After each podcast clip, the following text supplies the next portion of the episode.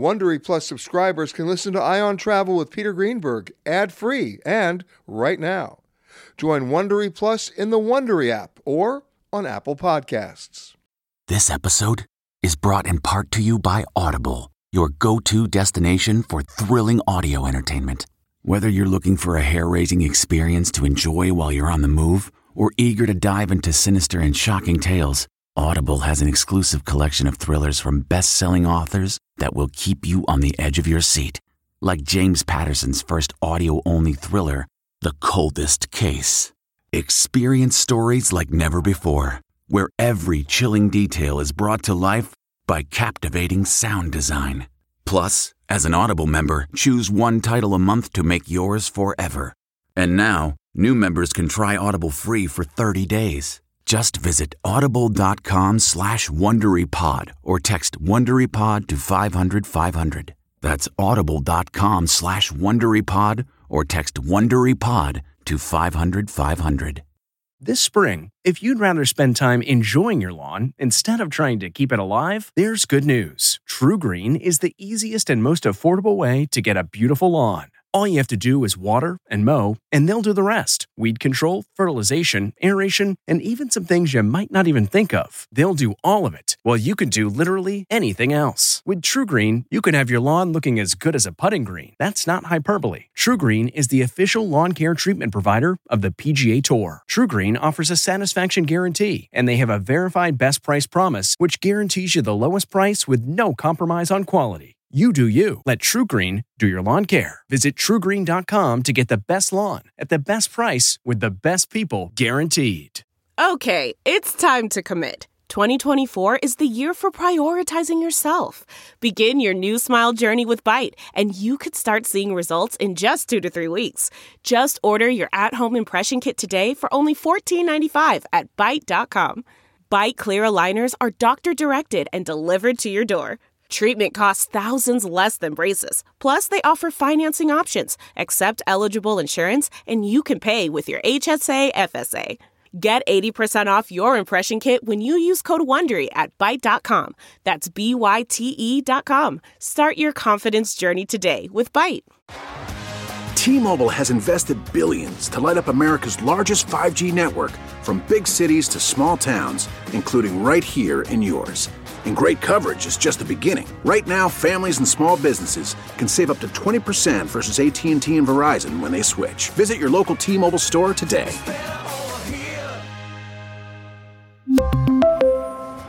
Plan savings with three lines of T-Mobile Essentials versus comparable available plans. Plan features and taxes and fees may vary.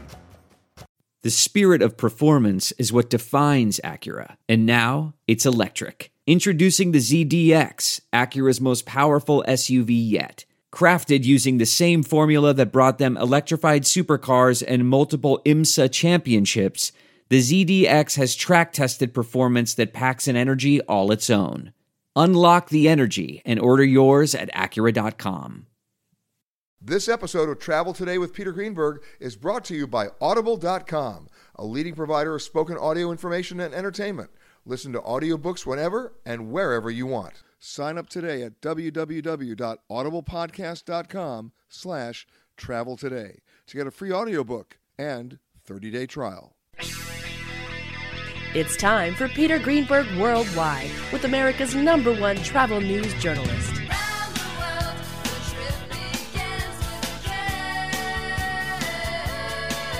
And now, the man who travels over four hundred thousand miles each year, your travel detective, Peter Greenberg.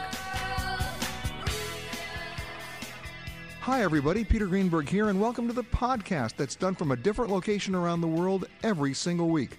One day Canada, the next day Thailand, then New York, London. You just never know. This week we come to you from Paris, in an amazing hotel that just reopened after many, many years of renovation and restoration, the Hotel Lutetia, which is truly the only luxury hotel on the left bank right here in Paris. If truth be told, I'm I'm definitely a shopaholic, especially here in Paris, where there are so many great opportunities to, I'm not talking about new clothing or new design or new furniture. I'm talking about antiques. I'm talking about history. I'm talking about flea markets. performance. In fact, he's known as Mister Flea Market here in Paris, Riyad Knife. Is it Knife or Knife? Knife. It's Knife. And the last time we talked, I, if, if uh, truth be told, uh, I went to the flea market and took some of your suggestions, and I found the most amazing piece, which I now have in my house. And it has great meaning to me because of what I do for a living as a journalist. I found, by the way, getting it back in the suitcase was not easy, okay? That's correct. It was a wrought iron, very, very heavy metal sign, and the sign itself, that was just the wrought iron holder of the sign. The sign itself was basically a very heavy porcelain enamel uh, painting with an arrow pointing to the hotel concierge from a, from a hotel from the turn of the last century. And I figured, what perfect thing should I have in my house than that, right, in the travel industry? But there's so, there's not just one flea market in Paris. In fact, bonjour, Peter, and uh, welcome to Paris. Yes. So we have, we uh, in fact, it's we, we call the market the flea market, but in fact it's an antiques market. And uh, it's important to say to people that flea market in U S A, it's a garage sales. So most of my customers, when they come to Paris and they discover the the antiques market, which is the Marché aux Puces in French, which is a translation in English, flea market, mm-hmm. They said, Riyad, it's not a flea market, it's an antiques market. It is. Yes. And uh, the market, we have two markets. We have the one which is the north of Paris. If you see Paris as a clock, it's exactly at twelve. It's one building out of Paris, just after the ring road, at Porte de Clignancourt. So the, the market is spread in two parts, one for the clothing, you know, and sports shoes and, you know, stuff like right. that. And the other one, which is the, the antiques, which existing since eighteen eighty-five. So it's the same location as the beginning. And is it open every day? It's open only the weekend, on yeah. Saturday, Sunday, and Monday afternoon. Saturday and Sunday, ten to six, and Monday, let's say twelve to four. Make sure to have all these shops open. And make sure you get there early. Yeah, yeah, yeah. When, yeah. The, the, the key is very simple. If you want to buy, you have to start really at the beginning, because most of the professional buyers could be interior designer, dealers, or individual people. And the, the good stuff gets snapped up right Exactly. Away. You don't see, because as soon as they sell something, They it take goes. out. They take out from the shop and they replace in a minute. Now, I know some of this is changing, but for those Americans who think that you can buy everything on a credit card, think again. Only about half that of the of the stalls will take a credit card.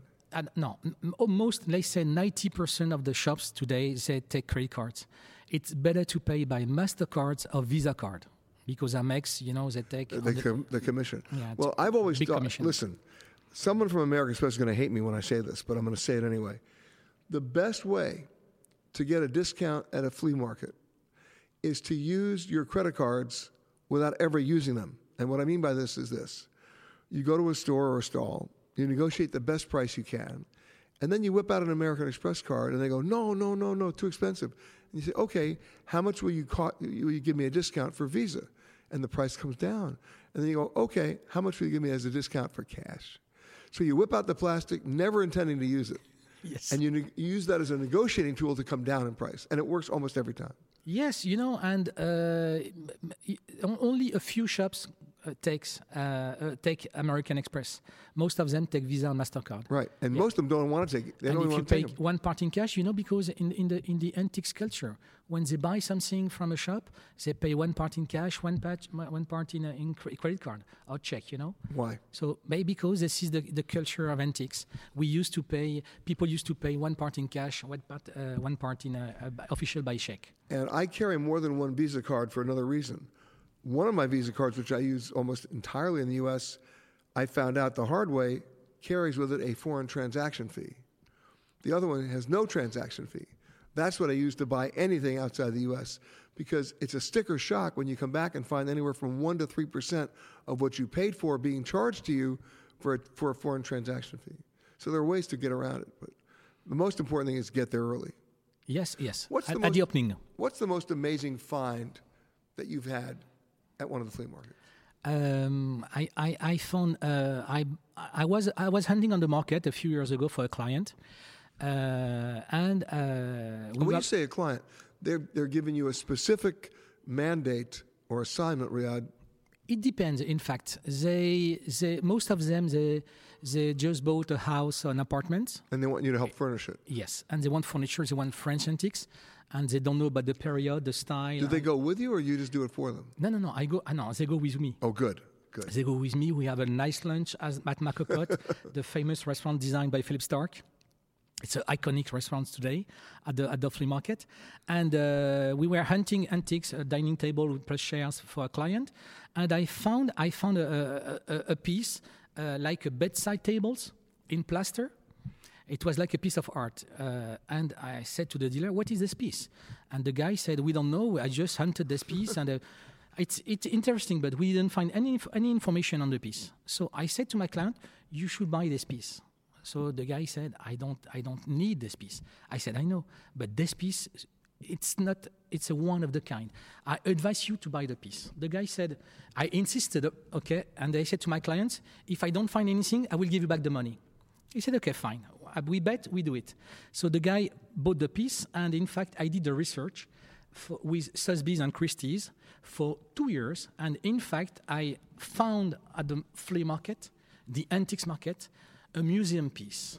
What is it? It's a bedside table in plaster, okay? Oh, yeah. Which represents, in fact, the real bedside table with bronze, top marble, and inlay marquetry. But in fact, this piece was done at the end of the nineteenth century. It was done for a king or queen who wanted to decide what kind of pattern she would like to get on the, on the bedroom and the bedside tables. So because of a French expert called Christopher Payne, who was the expert and uh, uh, v- number one expert in uh, cabinet maker from the end of the nineteenth century, and in fact he expertised the piece, and he said, Riyad, where did you get this piece? I said, from the flea market. He said, I cannot believe you. You know what you have? I said, no. He said, you have, you have a museum piece. I said, what do you mean? He said, we have only four copies in the world. Wow. And you have one one uh, for your customer. It's fantastic. So we are going to exhibit the piece at the antiques market. And uh, and this piece is in the book, the new book released by Christopher Payne uh, for for uh, uh, about the cabinet maker. Amazing. So this piece, the, my client paid a few thousand euros on the piece. And then a few months later, le Musée des Arts Décoratifs of Paris asked me to, they wanted to buy the piece. So of course my client refused, and we found the story of the piece. So my client is very happy. Toto, I have a feeling we're not in Kansas anymore.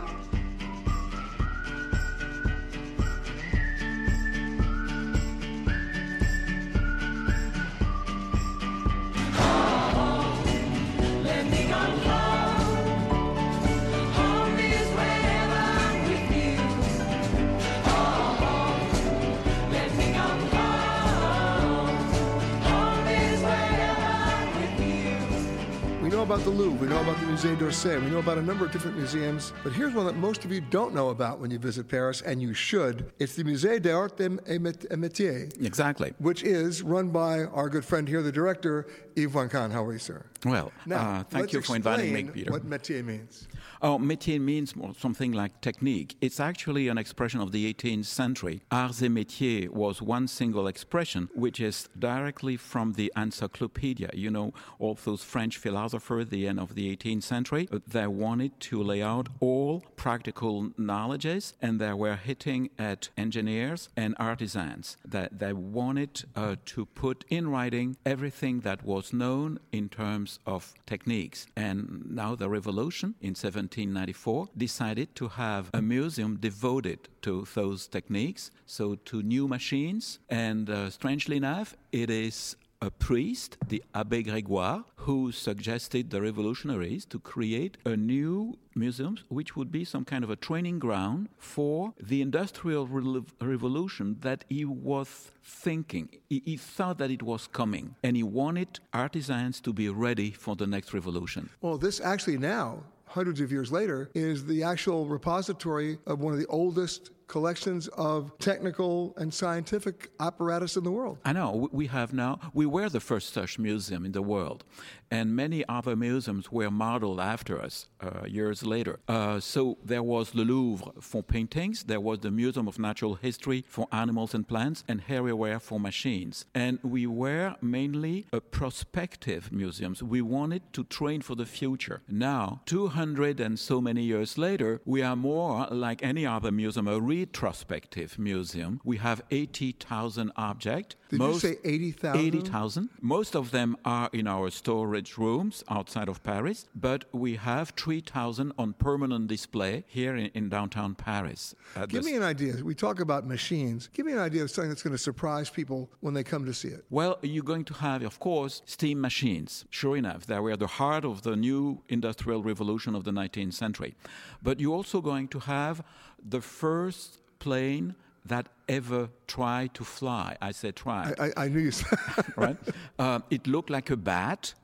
Uh, it had a steam engine in front. You had a, a not ta- a lot of steam-powered planes, I might yeah, add. Yeah, it was a steam-powered plane. That yeah. was the first and the last.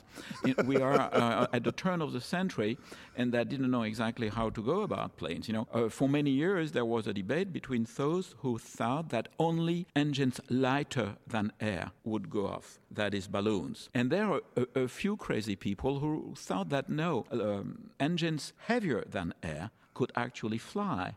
But they didn't know exactly how to proceed. So let me ask a silly question.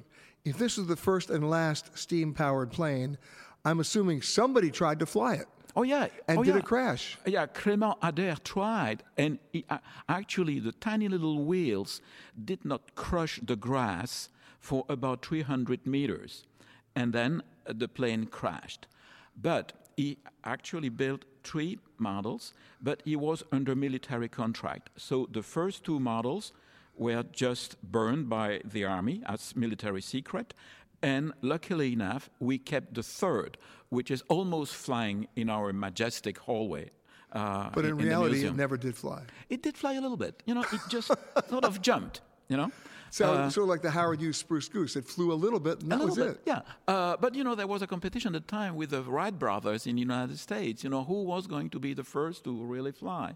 And the French say, of course, it is Adair. And the American, of course, say it is the brother Wright, the Wright brothers. Uh, that's one example. You know. That's a big enough one. Yeah. And we have plenty. Ama- now, you're open every day or no? We are open every day, but Monday, as many museums in Paris. Admission? Admission, yes, uh, but there are several categories, like children, like young people, uh, who don't pay. Uh, every first Monday, oh, every first Sunday of the month is free. Uh, on Thursday night is open until uh, nine thirty, so you have the museum for yourself. And uh, I would say entrance around seven fifty-eight euros. Euros. Very reasonable. And if I show up as a steam-powered visitor, do I get in for free? Oh, yeah, sure. Uh, but be careful. You might be put in a case, right? And with a little label.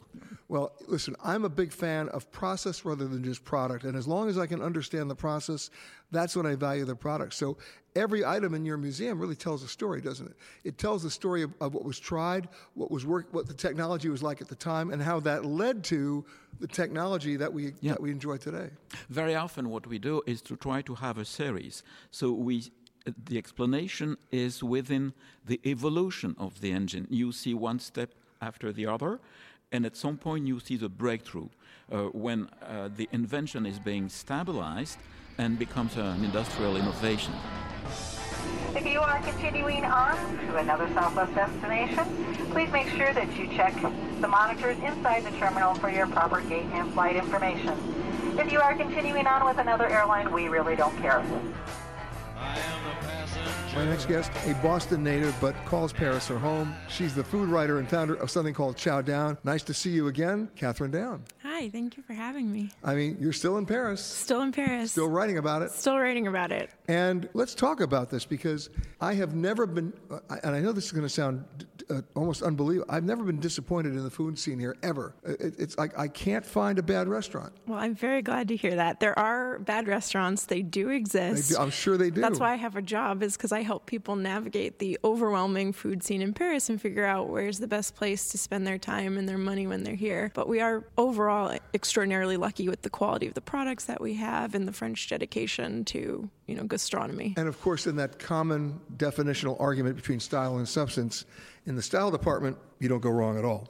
I can't figure out an outdoor cafe that I wouldn't sit at. Yes, well, and this is a particularly nice time of year to be here for that. There's a real culture of the flaneur in Paris, which is um, the person who strolls and walks through the city. And so a lot of the cafes, the tables are oriented with everyone seated towards the sidewalk. It's it's people watching on steroids. Exactly. And it's culturally encouraged, and you are supposed to linger. You know, you can kind of spend as much time on the terrace as you want, which is wonderful. Although, I'll give you the lesson that I learned in Italy. You tell me if it also applies here in France. When you sit down at one of these cafes, um, obviously there's a menu, but if they bring you bread, yeah, you're, you're charged for that. No, that's more in Italy See? than it is in France. Yeah. Um, and in Italy, it's coperto, and they there'll usually be a charge on the menu. In France, it's not the same, but they also don't tend to bring bread before the meal. They bring it alongside your main course. We have extraordinary butter here, but they don't actually serve bread and butter together. It's usually just sort of meant to sop up sauces, and um, so you don't fill up on the bread basket at the beginning of the meal the way that I tend to do when I'm back in the States. So. Now, this hotel has a particularly dangerous location because it's basically a half a block from Bon Marché. Yes. And for those people who've never been to Bon Marché, you are warned, you are cautioned. It, you're going to go nuts in there. It is pretty I walk in there, and it's on three or four different levels. I mean, you can go to the houseware section if you want. I tend to stay in the food section. Yeah. You walk in, I mean, just the cheese section alone. Oh, it is fantastic. And it's a really good one for this time of year because a lot of cheese shops are closing for the summer holidays, and people will go away for two to six weeks. And so a lot of the cheese shops right now, their selection is actually dwindling, but someplace like the Bon Marché that's going to stay open all summer, you can go there and know that you're going to have an incredible selection. Now, I may be different than other people. In fact, I know I'm different than other people when it comes to this. I'm a huge fan of the stinkier, the creamier cheese is the one I like. Well, it's you're in the right really country. And they've got the stinky cheeses in there. Oh, yes, definitely. Uh, they've got one that I can't even find in the States anymore called Saint Marzalan. Okay, yes. And it comes in its own little ceramic dish, which you get to keep after you buy it. Oh, yes. But if you're going to get that cheese, make sure you, the people you're with understand what you're eating because the smell is unbelievable, but it's the most amazing cheese. The bark is worse than the bite, too. It always smells yeah. a lot stronger than it actually tastes, and that one, because it comes in a little ceramic dish, you can actually pop it in the oven with a little drizzle of honey oh, on top, and oh. I find that it helps people get over the smell. It's amazing cheese. But of course, the politically incorrect statement of the foie gras section yes. of the of Bon Marché is also pretty intimidating. Yes. Oh, definitely. I think it can be a little overwhelming to walk up to, you know, some of the displays there because they're so beautifully done, and um, but they have an extraordinary selection. They work with incredible producers. And then last but not least, for me, the favorite is to go to the seafood display because it's not just the seafood, it's the shellfish. They bring in all the oysters from Normandy, still in the boxes. Yes. That they came off the boats. It's it's unreal. It really is. But um, forgetting just going shopping at Bon Marché, yes. which you can do easily from Lutetia, which is why it's so dangerous, uh, you've got so many other places in town that I like to go to. I mean, I, I, I have my shopping list, you know. There's the macaroons, but I don't go to La Durée. I go to Pierre Hermé. That's the best. See, there's I go to Fauchon because they make the most incredible cheese-filled crackers. Oh, wonderful. I haven't had those yet. Ah, you're missing out. Thank you for the tip. Yes, and then, and I have to tell you this, I am a pescatarian. Mm-hmm. I haven't had meat in ten years, except once a year I make an exception, and that's here in Paris. I go to a restaurant called Le Hidé, okay. H I D E, okay. so about a block and a half off the Champs-Élysées, with an Asian chef, an amazing French-Asian fusion menu. Excellent. And he makes the most amazing pan-fried foie gras.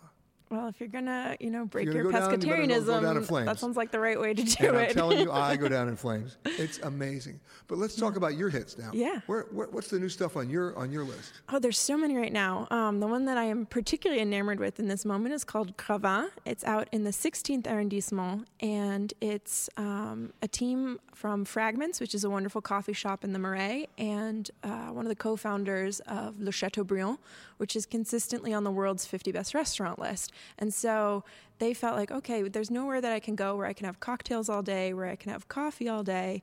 Um, and so they're open from eight till eleven, seven days a week, which is incredibly rare in Paris. And they have just flawless, perfect little bites, like a beautiful croque madame. They have incredible hot dogs, which I know sounds strange, telling hot an American to come to Paris and eat a hot dog. But it is um, wrapped in brioche with an onion compote. Uh, they have So basically the hot dog is, is basically coincidental to a fabulous brioche. No, exactly. It's all about the, the bun on that one. Um, and then it's a beautiful bar from nineteen eleven. So it's got the um, faience, it's got the wonderful tiles from nineteen eleven, the zinc bar. It has a nice terrace. And so you go there, and it's the cafe that you imagine going to in Paris, except the food is just completely flawless. You have incredible cocktails and really good coffee all day long. Now, I'm still a fan of Brasserie Lipp. Okay, yeah. Only because it's like so traditional yeah. of the original brasserie where the where the waiters have been there for fifty years and they don't really care about what you want. They're going to tell you what you should order.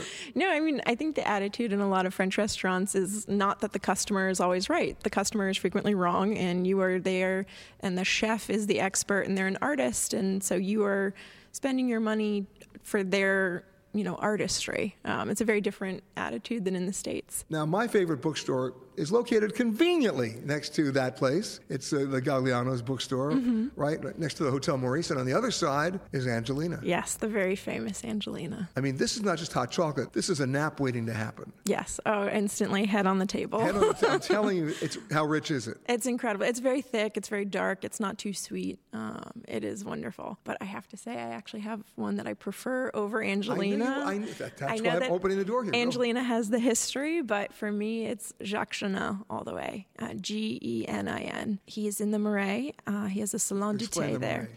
The Marais is um, a neighborhood, um, uh, you know, right along the Seine. It's the, the third and fourth arrondissement. Um, and when he first opened up there, not a lot of other chocolatiers of his level had opened in that neighborhood. They're all in the Saint-Germain area because this is where, you know, the neighborhood is more associated with luxury now. And uh, in the Marais, it was a little bit edgy for him to open up at the time. And now all these other shops. Because it wasn't such a hot neighborhood. It then. wasn't such a hot neighborhood. And so it's really gentrified as his shop has been there. And now these other chocolatiers are opening up shops in that area following suite. So Pierre Hermé has opened up a macaron shop. Patrick Roger has opened up a chocolate shop. But Jacques Chenin um, was sort of the leader in that neighborhood. And he has an extraordinary hot chocolate. Okay, can I ask a stupid question? What makes an extraordinary hot chocolate? Uh, just the quality of the chocolate, the cream, the experience. In Paris, a lot of restaurants will sort of jam tables all together. You kind of have your knees up to your chin. And there, the tables are incredibly far apart. They have So the Alain Ducasse version of hot chocolate. Exactly. You. It looks like a temple or a museum for chocolate. Whenever I walk past it, it looks like a shop that should be selling luxury handbags. It doesn't look like a chocolate shop that I've ever seen before. Um, and so you're, it's a real sense of luxury when you're there. They put on white gloves whenever they're putting oh, together on. boxes of chocolates. So they have these one hundred forty-four piece boxes of chocolates, and they will put on white gloves and, and let you way, pick Catherine out each one. And by the way, Catherine knows it's one hundred forty-four pieces because she counted every one. I have no restraint when it comes to that place. I could eat the entire, you know, box by myself. Uh, but he makes my favorite hot chocolate, and you can order a whole side bowl of whipped cream. But he also does a choco. Uh, an entire side bowl. A side of bowl cream? of whipped cream that has um, Tahitian vanilla in it. You can see the flax. This isn't and, a nap waiting to happen. This is a deep sleep. Oh, absolutely. But it is it is well worth it. Um, and he does a chocochino as well, which is uh, his version of a mocha. That's very decadent, and that's the lighter option, the diet option compared to the hot chocolate. So. All right. Now here's a stupid question for you, but mm-hmm. it's it's a touristic question. Yeah. When was the last time you took a Bateau Mouche? Uh, probably four years ago. Um, but it, it's not a bad way to get to know the city. For the because, first time. For the first time, because a lot of the major monuments and museums are clustered along the water, so it is a nice way to sort of get oriented. We don't have much air conditioning here, so having a bit of a breeze as you're on the water is a nice thing as well. Yeah, I, I have an admission to make. Recently in London, I've been going to London since I'm twelve years old. Mm-hmm. Recently in London, I did something I never thought I'd ever do because I'm an elitist. I got on the hop-on, hop-off tour bus. And what did you think? And I put the headphone. I loved it. Excellent. I mean, you know, for somebody who thinks she knows everything, I didn't know half of that stuff. And I, I, I really learned. I would like to do that here in Paris. Oh, good. You yes. can do it. I've never done one, actually. I, I did about Bateau Mouche, and I, it's great. The, the one to really do is if you're in Berlin on yeah. the river there. Okay. Then you really see stuff. Excellent. But here, if you've never done it, done it, do it once. And I'm one of those guys that do it during the daytime. Yeah. And the only reason is at night, it's better to walk around and have your moments in the night with with the, with the Eiffel Tower lit up and everything else. Yeah. Because of all the monuments in Paris, that's the only one that I know that is truly blazing at night. Yeah, and for the first five minutes of every hour, it'll glitter as well. And so it's it's nice when you can see it at the very beginning of the hour. All right, so we've dealt with hot chocolate. We've dealt with my uh, addiction, my once-a-year addiction to foie gras. But what's your new special one in terms of, of a food experience here in Paris? Um, the ones that I'm most excited about right now, there's a couple restaurants that are doing uh, French-Asian fusion in a really well, that's interesting that's, way. That's like Le Hidé, uh, yeah. Exactly, like the place you love. Um, there's one in the eleventh called Le Rigmarole. And I love um, the name. It's a great name, and you can do a tasting menu or you can order a la carte. And they are working with a Japanese grill, and they're doing all different interesting kinds of skewers of really unusual cuts of meat that you don't often see. So it's for more adventurous eaters. Um, and the pastry chef comes from three Michelin star background. So you're getting, you know, three Michelin star quality pastries in a neighborhood restaurant. By the way, that's three Michelin star quality butter. Yes, exactly. And more butter. And while butter you're at and it, cream. More butter.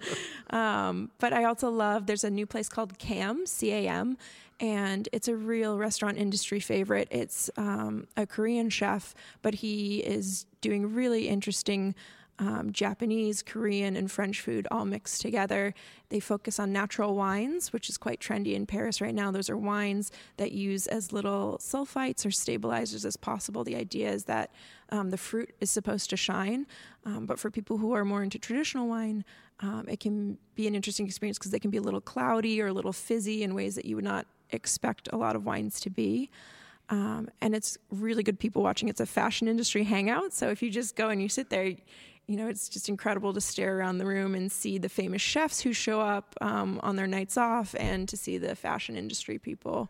So it's a lot of fun for people watching and eating. Well, one of the great concept books that have come out in the last couple of years, of course, is Where the Chefs Go to Eat. Yes. Right? So where do the chefs go to eat in Paris? They're going to C A M right now. Um, they're going to Yard Wine Bar, which uh, has been around for several years, but it just reopened recently under a new partnership from a wine distributor and uh, a website called Culinaries. And they have a beautiful terrace. It's near Père Lachaise Cemetery.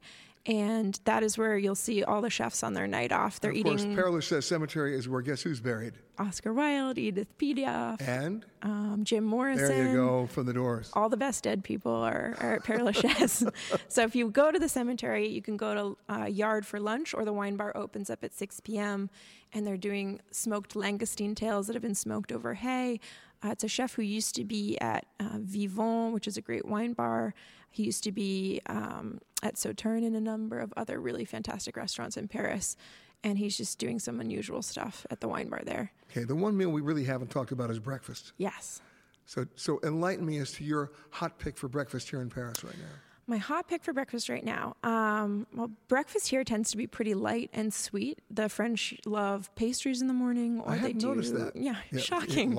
Um, they do, you know, bread and butter. They do yogurt, but it's not sort of salty, savory things like sausage or eggs like we are used to. So that um, more Anglophone style brunch can be hard to find. Uh, I do love a cafe called Muscovado, which is in the eleventh, and it's two sisters from the Philippines, and she was a pastry chef in training, and she has some really wonderful pastries, but then she does a more Anglophone-style brunch. She'll do um, different egg dishes. She'll do avocado toast, things like that. So if you want a heartier brunch, Muscovado oh, no, is a great French place to go. The French are big on avocado toast these days. They are. It's become very popular, which is shocking because it's really sort of out of their wheelhouse to do something savory like that in the morning. No, um, you see it on every breakfast menu. How would you like your eggs with avocado toast? No, exactly. Right? Um, they just they butter it with avocado. And she does a wonderful version there. So I highly recommend going to Muscovado. Um, if you're looking for great pastries in this neighborhood, you've got Poilâne, which is a bakery that's been around since nineteen thirty-two. Walking distance to the Lutetia. Walking distance to the hotel. And they still have a wood-burning oven, which is quite unusual in Paris because now they're illegal, but they've been grandfathered in because they've been around for so long. Riding along in my automobile, my baby beside me at the wheel, cruising and playing the radio, with no particular place to go.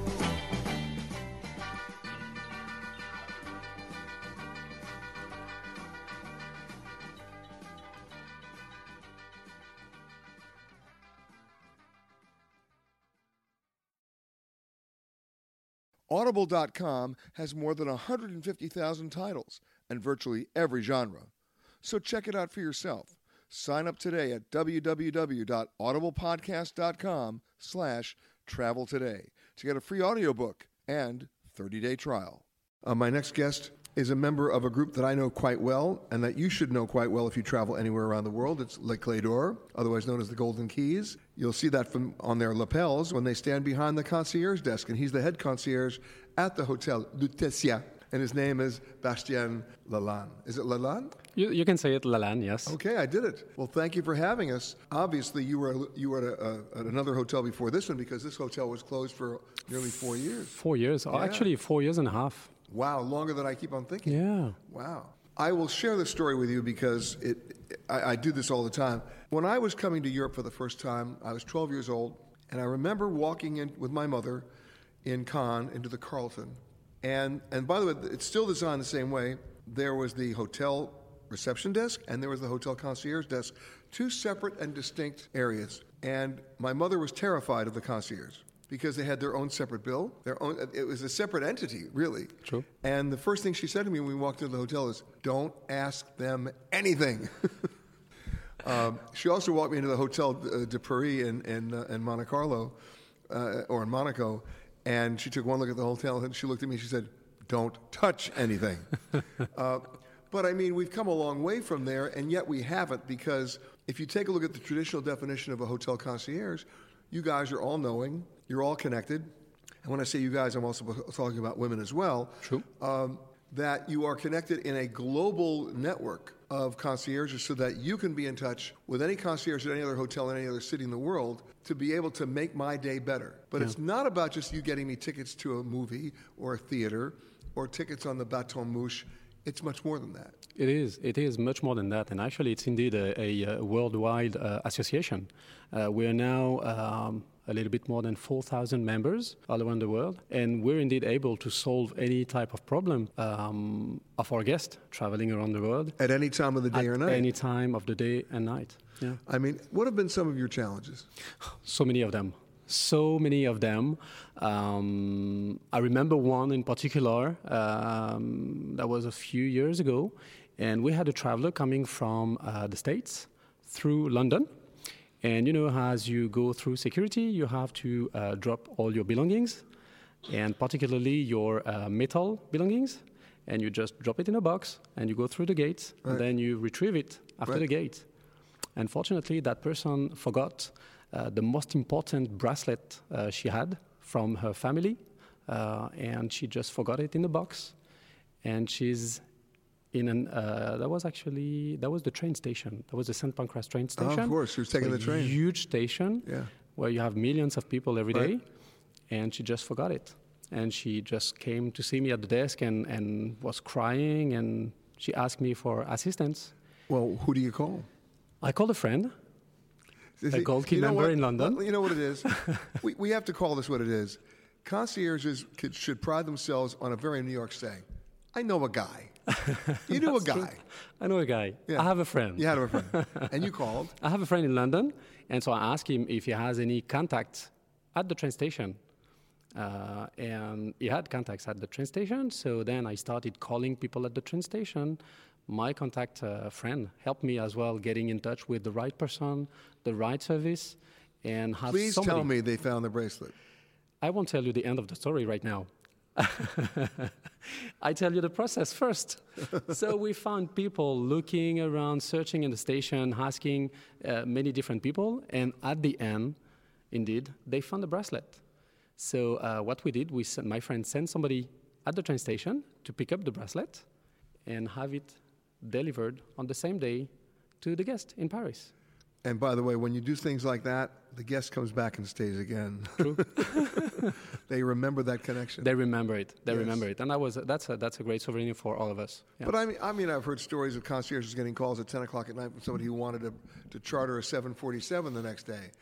And they found it. I, found it. I mean, you, unless it's illegal or immoral, it's about everything you can do, you can do. Yes, but it has to be legal. Yes, we it know has that. to be legal. It has to be legal. Otherwise, we, we don't do it. Um, but if it's legal and strange, you can do it. Yes, we can. We can. I know. Yeah, it's just. I mean, I've heard about you know white lions in hotel guest rooms that they somebody wanted a white lion or a white tiger. They found them. They do. Yeah, yeah. And uh, in Cannes, you were talking about Cannes. Yeah. Uh, a friend of mine uh, got uh, some. Um, those were like kangaroos for a party by a pool. In a big villa near Cannes during the Cannes Festival. And let me guess, some of the other guests were hopping mad?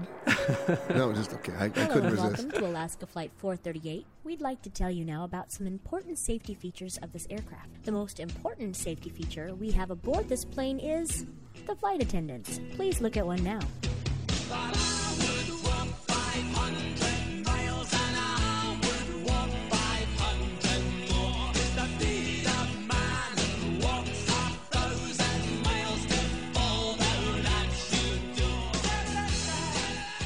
Most American visitors to, to France, or to Paris for that matter, they may go to the Louvre or the Musée d'Orsay. They may know about, you know, Notre Dame or some of the neighborhoods. They might even go over to uh, the Eiffel Tower. Yo, what a surprise. But not many of them know that there's an amazing place here in Paris called the American Library in Paris. And what a great history it has, and what a great resource it is. And joining me now, the assistant director at the American Library, Abigail Altman, who, by the way, is from Albany, New York, and came here twenty years ago for love. Not only did she stay, she just celebrated her sixteenth wedding anniversary with her husband. Abigail, welcome. Thank you very much for having me. You expat, you. I can't help it. I've lived in Paris longer than any other place in the world now. And no regrets. No regrets. I love it here. And even Even though you came twenty years ago, when did you get involved with the American Library? I'm actually in my second stint at the American Library right now. I first worked there about a decade ago. I had been a bookseller and decided to have a career change and become a librarian. Uh, and I was hired at the American Library, and I worked there for about two years. And then I left and did something else, worked in a school library, and now I've been back for five years. Wow. Now, people don't really know much about the American Library. You don't see it in the guidebooks. You don't see it mentioned a lot, but it's a fixture here.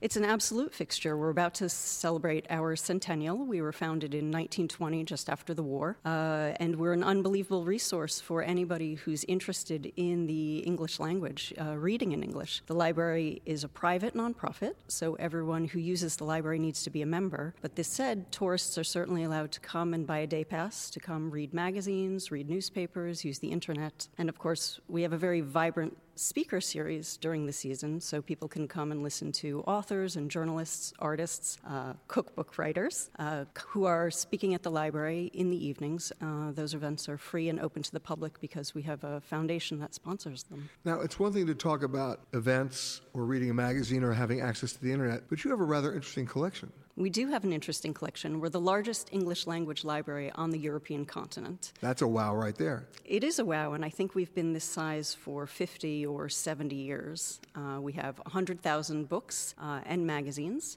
We have a periodical archive that includes magazines that are found nowhere else in Europe. Uh, that researchers come to consult. We have an archive of fashion magazines that many students of fashion come to look through. Uh, so we have an eye on what might be hitting the runways in the future, depending on which decades are requested. Now, as a writer myself, I'm still in love with libraries. I grew up in New York City. My library is still a half a block away from me, New York City Public Library. And yes, I can work at my house, or I can work at my office. But when nobody's looking, I'll literally walk a half a block over to the library where I know no one's going to call me, I can't get on my cell phone, and I can just upstairs sit there and think. That's absolutely why people come to the American Library to work. We certainly have our share of readers who check out books and come to events, events for kids or events for adults, but the reading room is full every day with people who are studying, uh, people who are researching or writing, uh, people who are working on projects they can't possibly do in a cafe or even a co-working space. All right, they can't do this at Starbucks. No, sometimes we say we are in competition with Starbucks for Wi-Fi and comfortable chairs. Uh, the library renovated two years ago, so we feel like the space now uh, maybe exceeds people's expectations. And how is the library financially supported? The library's been private since nineteen twenty. We originally started to uh, provide books for American soldiers who were serving in Europe, uh, and books were sent over as early as nineteen sixteen and nineteen seventeen. Uh, but in nineteen twenty, after the war, there was a collection of English language books in Paris, uh, and a library that was very popular with soldiers and civilians after the war. So we had the opportunity to raise the funds and become a private nonprofit, which we have been ever since. And you've been self-sustaining ever since? We have been. We don't get any money from the French government. Uh, we don't get any U S tax dollars. Memberships memberships support about twenty-five percent of the operating costs. The rest is fundraising, donations, gifts and grants, including our annual gala. We just had Salman Rushdie come and speak. We are in our fourth address now over the years. We're in the shadow of the Eiffel Tower, just at the Champ de Mars. On wow. A, yes, on so a small e- street called General Camus, so you need to use your map. Right, but easily accessible. Uh, absolutely. Metro, buses, on foot. All right, so right before the break, I brought up the idea of Ernest Hemingway working on your newsletter. He did.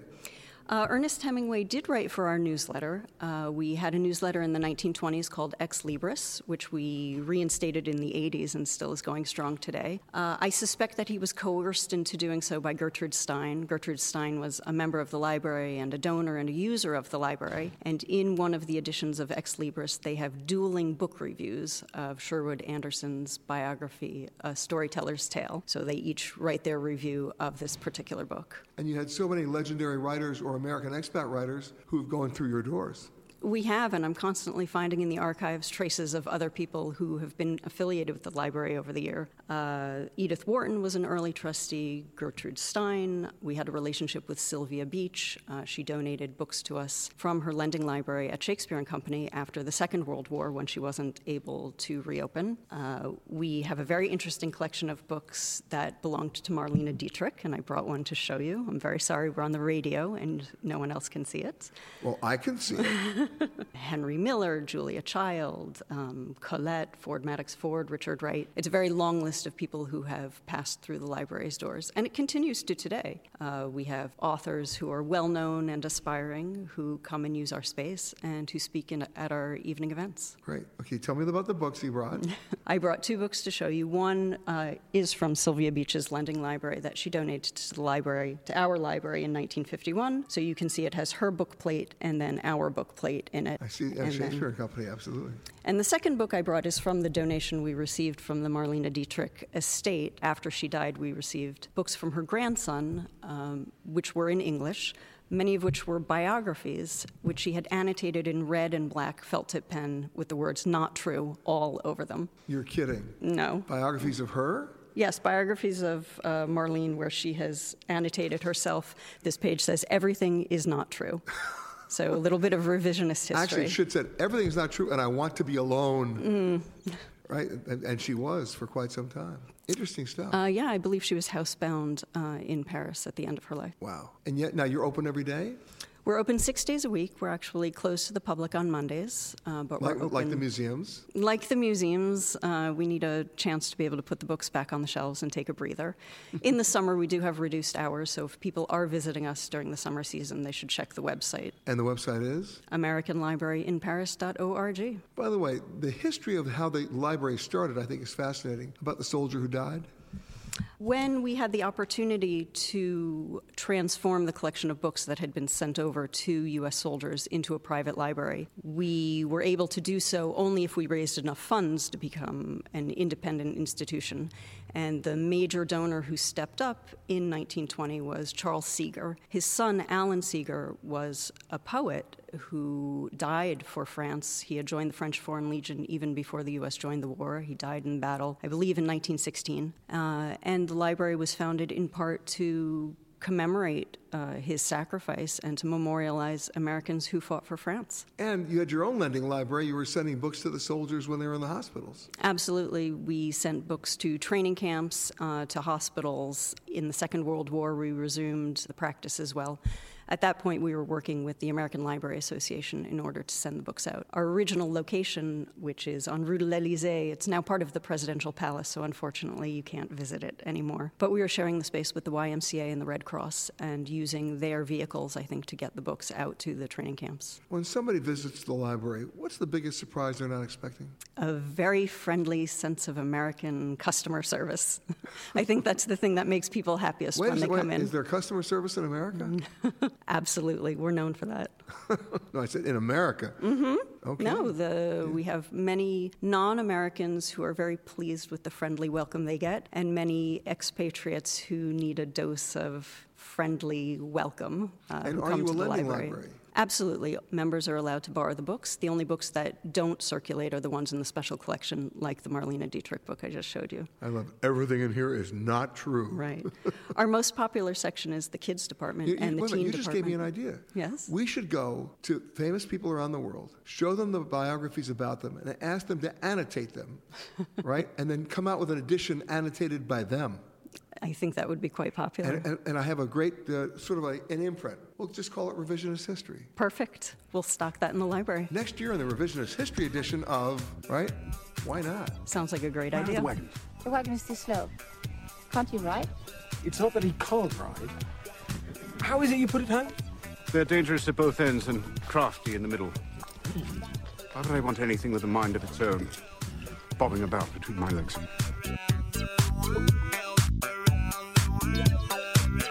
My next guest, an American journalist, she writes for Afar, Condé Nast Traveler, but most importantly, she's the author of a book called The New Paris, which was published last year by by Abrams, and her name is Lindsey Tramuta. How are you? Good, thanks for having a me. A Philly girl. Yes, indeed. What brought you to Paris? Studies. I twelve was years ago. twelve years ago. I was I was studying French literature and linguistics, and I knew that eventually I'd need to come to Paris or somewhere in France to actually put those skills into practice. No, to justify your education. That too. I think my parents would be happy knowing that I actually made that next step. But uh, that, that ended up changing my life. A short trip ended up changing everything. And so I found a way to come back and then stay and never leave.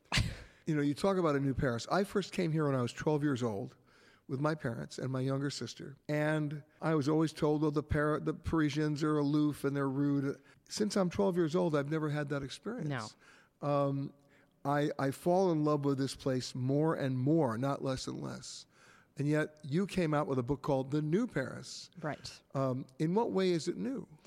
It was really an attempt to say that all of the things that make it special and magical and that, that has been romanticized for generations is not the whole story. That actually there's this other super progressive side of Paris, uh, a Paris that's actually looking forward and, and looking to change and adapt with the changing world uh, and isn't hemmed in by its past. There's this thought that Paris is very much a place, it's it's a living museum city. That's we've heard that time and time again. But in fact, there's so much more going on. And this book was a way for me to show exactly Exactly in what ways that's happening. Well, would it be safe to say it's it's a, it's still a living museum city? We're not going to argue that point. But is it a living museum city that allows all the new stuff to happen? In a way, I mean, I think that it wouldn't continue to attract the people even to its new elements if it weren't for the old. I mean, I think that's that's indisputable. It would always be an attraction. Okay, so let's talk about the failed art history majors that still think they have to go to the Louvre once before they die. I got it, because they've got to see that little bitty painting called the Mona Lisa. I got it. That's inevitable. You're still going to have mm-hmm. those visitors. But now they get a chance to do something else.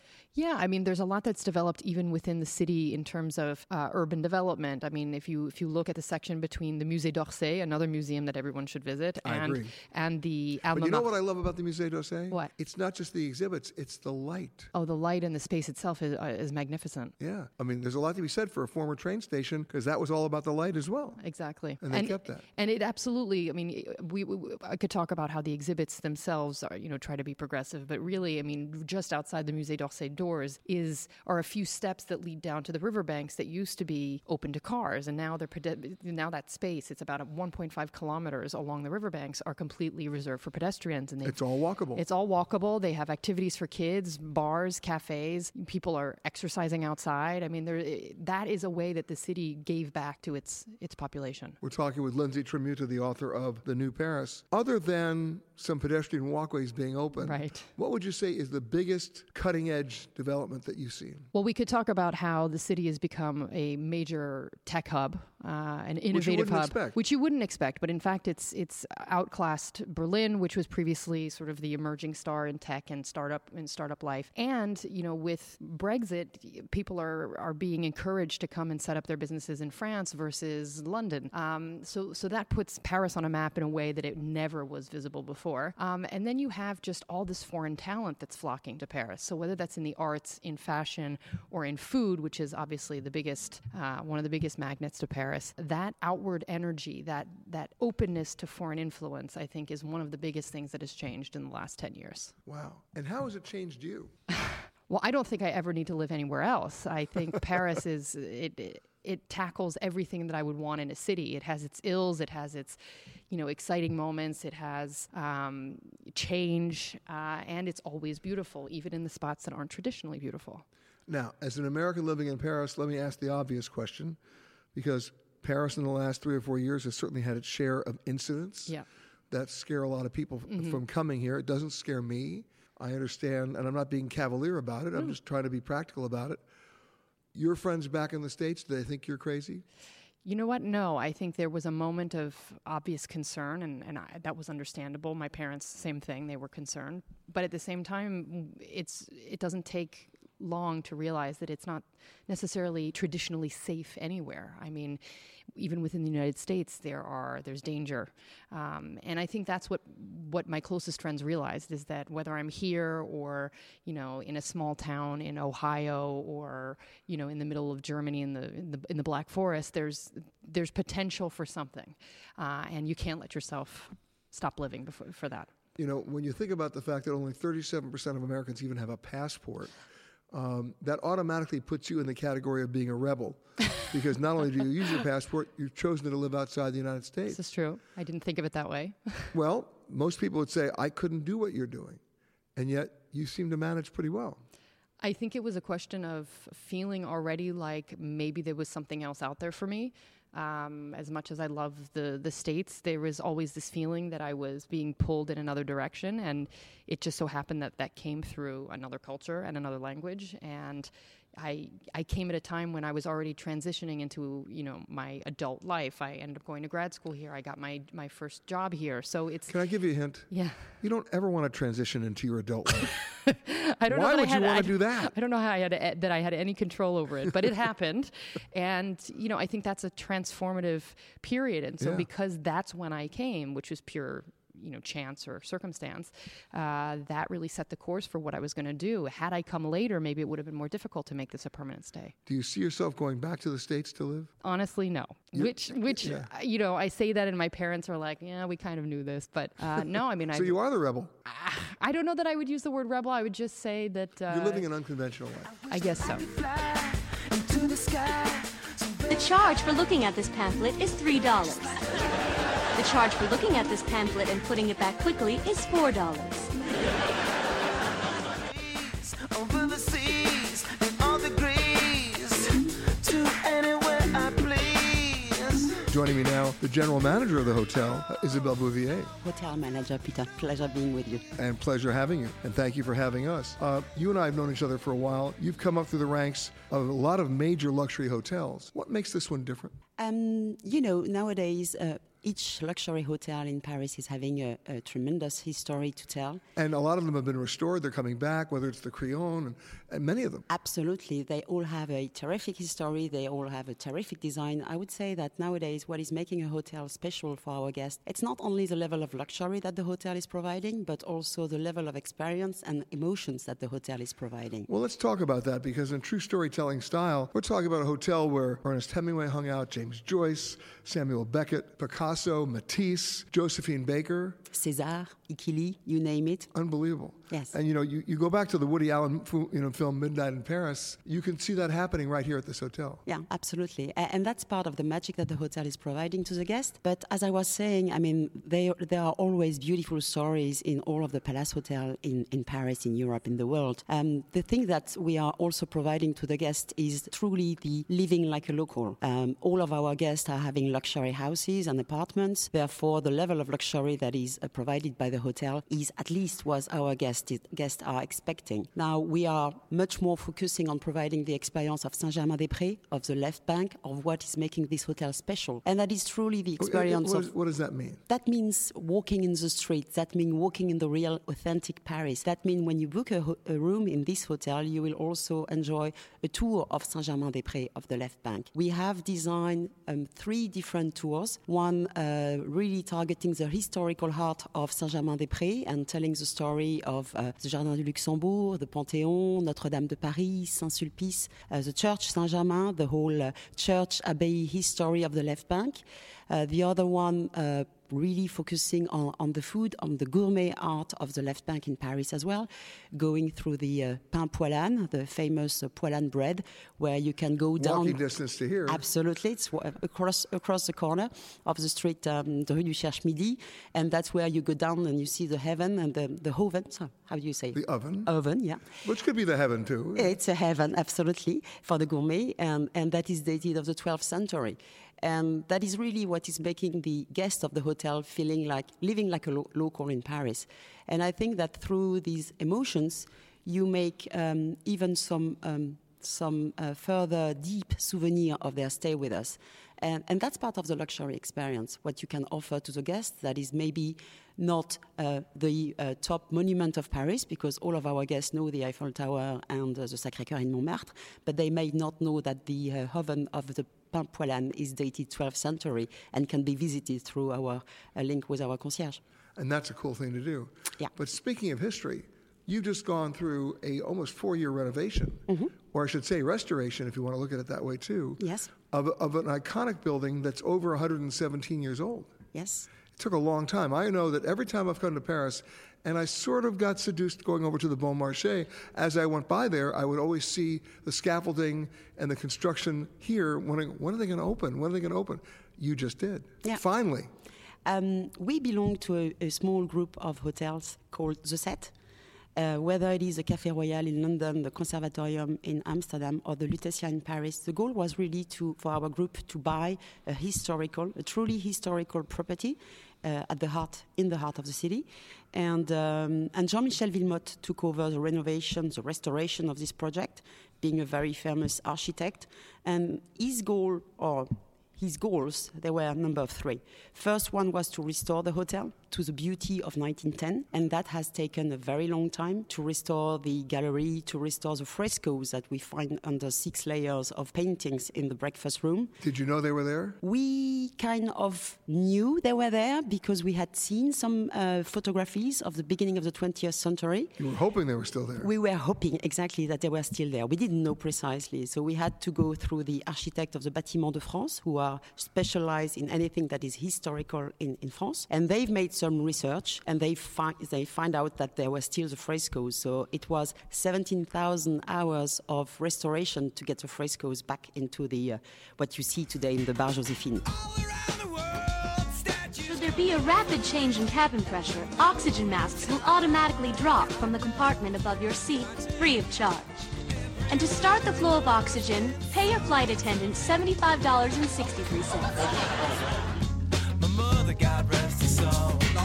Perhaps I've saved the best for last. He's the executive chef here at the Lutetia, and quite a, a repertoire he has. Uh, Benjamin Brial, how are you, sir? Very good, thank you, Peter. Uh, you've worked in so many different hotels, I mean, the Ritz being one of them. Yes, exactly. I used to work in Paris in the Ritz, uh, correct? Also in the Four Seasons Georges V as well, yeah. Yes, and, and by the way, I will tell you a compliment from me, from the old George C, uh, George uh, Sank at the Four Seasons. Your lobster sandwich was unbelievable.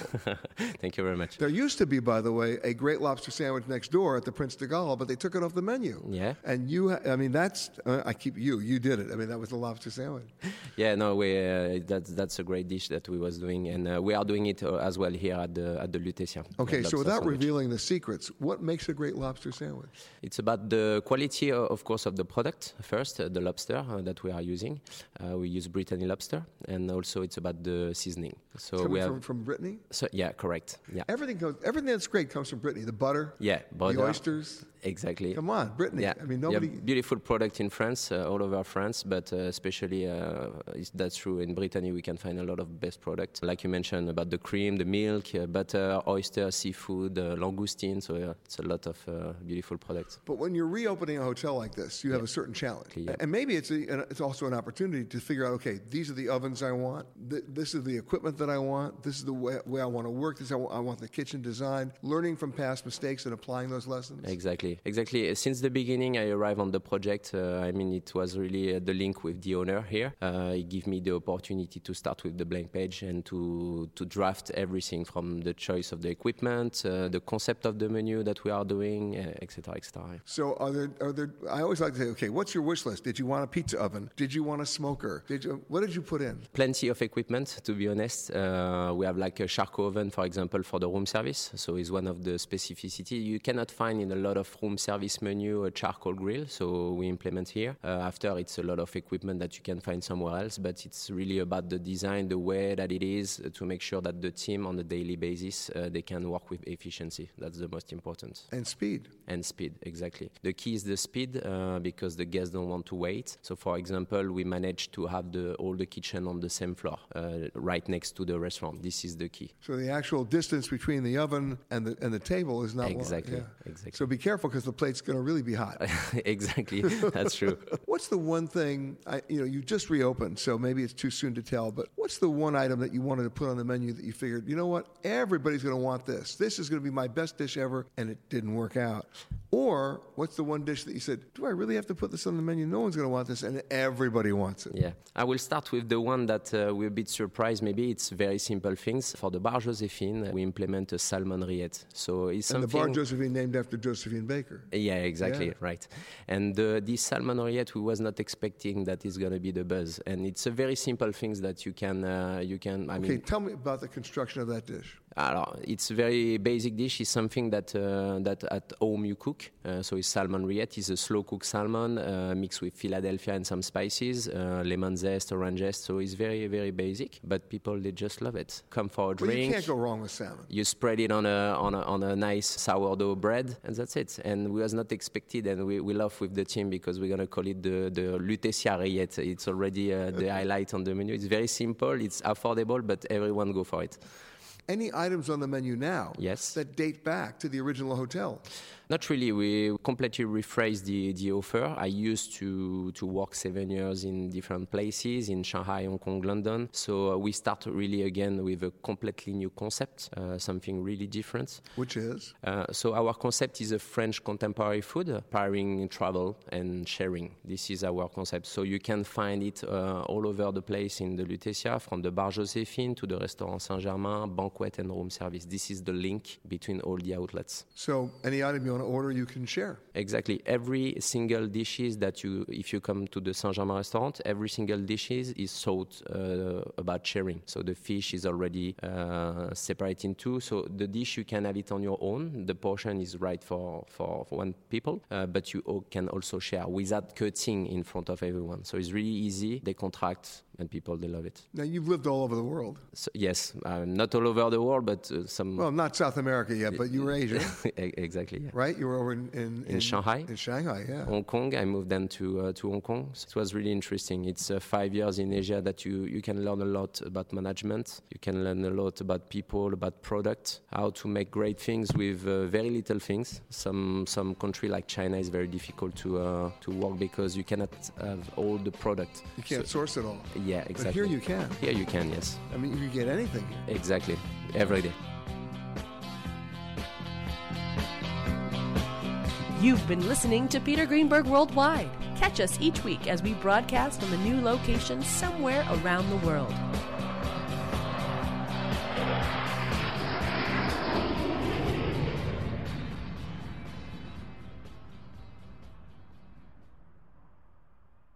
If you like Eye on Travel with Peter Greenberg, you can listen early and ad-free right now by joining Wondery Plus in the Wondery app or on Apple Podcasts. Prime members can listen ad-free on Amazon Music. Before you go, tell us about yourself by filling out a short survey at Wondery.com slash survey. The Hargan women seem to have it all. From the outside looking in, we were blessed. My mom was amazing. But as detectives would soon learn, there was a lot going on inside the Hargan household. Ashley and I have been calling my mom and the house and Helen. Okay. No one's answering. sixty-three-year-old Pamela Hargan gunned down in her own home. Her youngest daughter, Helen, lay dead upstairs. Patrol, when they arrived, assumed or thought that there might have been a murder-suicide. But for the detectives on the scene... There were things about the scene itself that were concerning to us on day one. Who would want to kill their mother and their little sister? There is no boogeyman here. It is exactly who we think it is. I'm Peter Van Sant from forty-eight hours. This is Blood is Thicker, the Hargan Family Killings. Listen to Blood is Thicker, the Hargan Family Killings, early and ad-free on Wondery Plus starting May first. Hi, this is Jill Schlesinger, C B S News business analyst, certified financial planner, and host of the Money Watch podcast. This is the show where your money is not scary and it's not boring. It is a show that's all about you. It's your questions that make it possible for me to provide unconventional and entertaining insights on your money, and maybe more importantly, on your life. I'm going to be your financial coach, someone who brings common sense and an insider's perspective on how to manage your money and your emotions. And I promise we are going to have a little bit of fun along the way. Have a question from retirement to career changes to college funding? Just send us an email at ask jill at jill on money dot com. Follow Money Watch wherever you get your podcasts. You can listen ad-free on the Amazon Music or Wondery app.